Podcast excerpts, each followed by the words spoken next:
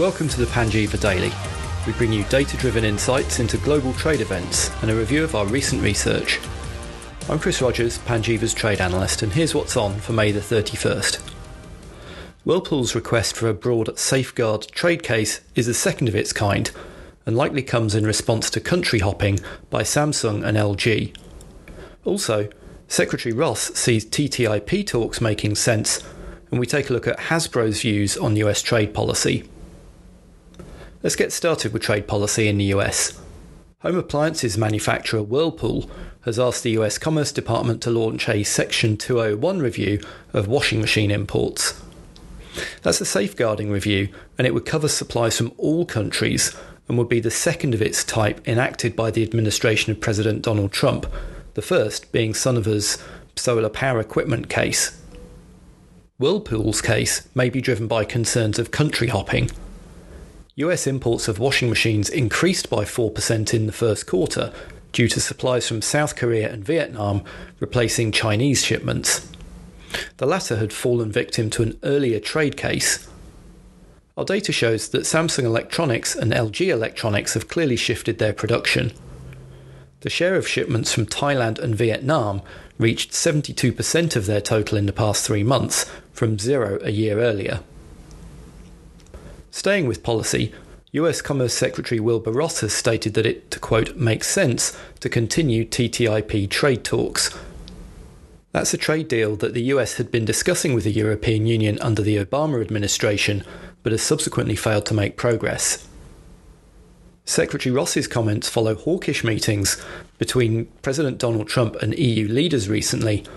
It is in line, though, with previous comments made by Secretary Ross and Commissioner Malmstrom. A broad deal seems unlikely in the near term, though.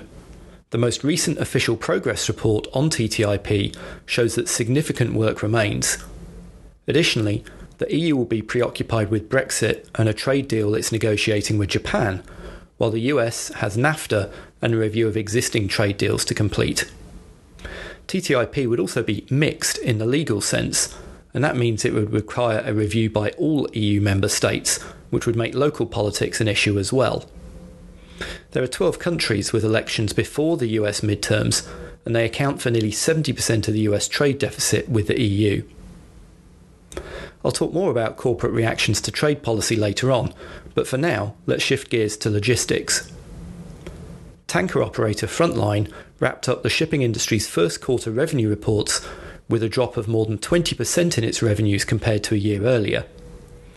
That was 3% lower than analyst expectations, which was likely the result of spot rates that were 9% below the company's guidance. That meant the tanker industry overall saw its revenues increase by 1% in the first quarter, and that's the first rise they've seen since the fourth quarter of 2015. When we include the faster growing freight forwarders and the container lines, the first quarter revenues for the shipping industry in aggregate expanded by 6% on a year earlier, and that was the second quarter of growth. Analysts expect this to continue, with an aggregate 4% growth for 2017 overall forecasted. The tanker operators are expected to lag once more, with revenues falling 3%, whilst container lines will lead the pack with a 6% increase. Moving over to the ports, container handling through South Korea's ports hit a new high in April after rising 9% on a year earlier. That was driven by a 12% gain in shipments via the main port of Busan. While exports from there increased by 12% in aggregate, shipments to the US only expanded by half that rate. That repeats a pattern seen across Asia and suggests the importance of North America as a driver of shipping growth globally is waning. The figures for Busan suggest that there was little disruption from the new shipping alliances. However, congestion currently being seen in Shanghai, which I mentioned yesterday, may have had a knock on effect across the region in May. Staying with Asia but moving on to economics, Chinese managers' expectations for manufacturing output were unchanged in May, with the expectation of a small expansion. The result was slightly better than expected, and was partly the result of an increase in the export outlook after an 8% growth was seen in exports in April. Our main concern, though, is imports. The outlook for imports dropped to a near balance between expansion and contraction, the third month of lower expectations.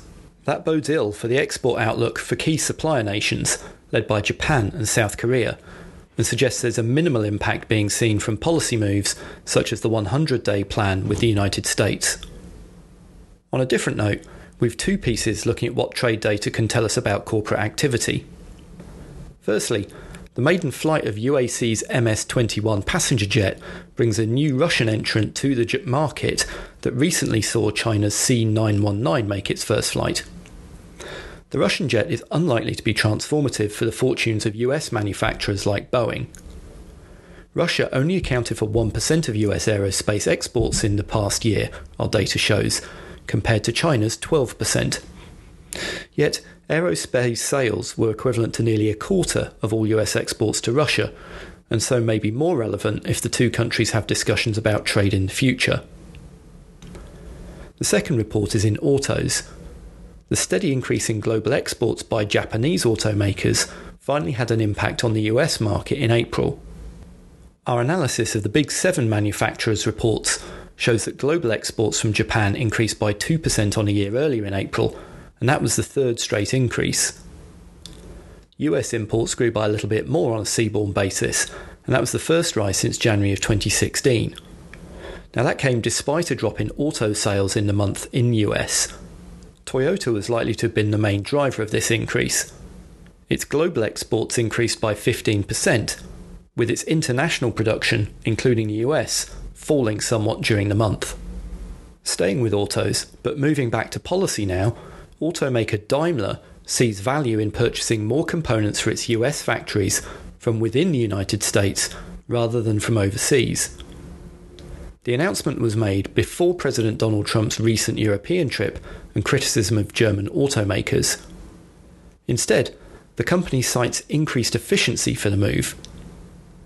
Our analysis of over 400 product country pairs shows that the sourcing of plastic panels, engines, and transmission units from Germany are the largest areas of imports to the US by Daimler. Imports from South Korea and China are also com- important. Suppliers from outside the Daimler Group, which include ThyssenKrupp and Zeitig DeCastel, may need to move their production facilities to the US in order to maintain their relationship with the firm. While Daimler doesn't seem to be making policy driven decisions, Hasbro may well be. Toymaker Hasbro's current board member and former CEO Alan Hassenfeld has called for the White House to, quote, improve confidence and cites concerns about, quote, the rules of the game for American business. Our deep dive analysis shows that the toy industry is particularly exposed to trade policy. Imports in 2016 were equivalent to nearly 70% of end customer sales, our data shows, while China accounted for nearly 90% of US imports in the past year.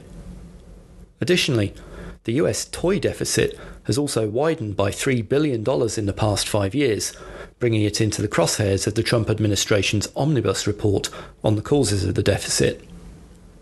Hasbro appears to have taken a more cautious stance than Mattel to its US imports. Shipments fell by a quarter in the three months to April 30th, whereas Mattel's actually increased by 8%. Chinese manufacturers, meanwhile, are diversifying away from the US, which now accounts for 31% of their sales versus 36% in 2011. That's it for today. If you want to learn more about our research, head over to panjiva.com. Enjoy the last day of May, and thanks very much for listening.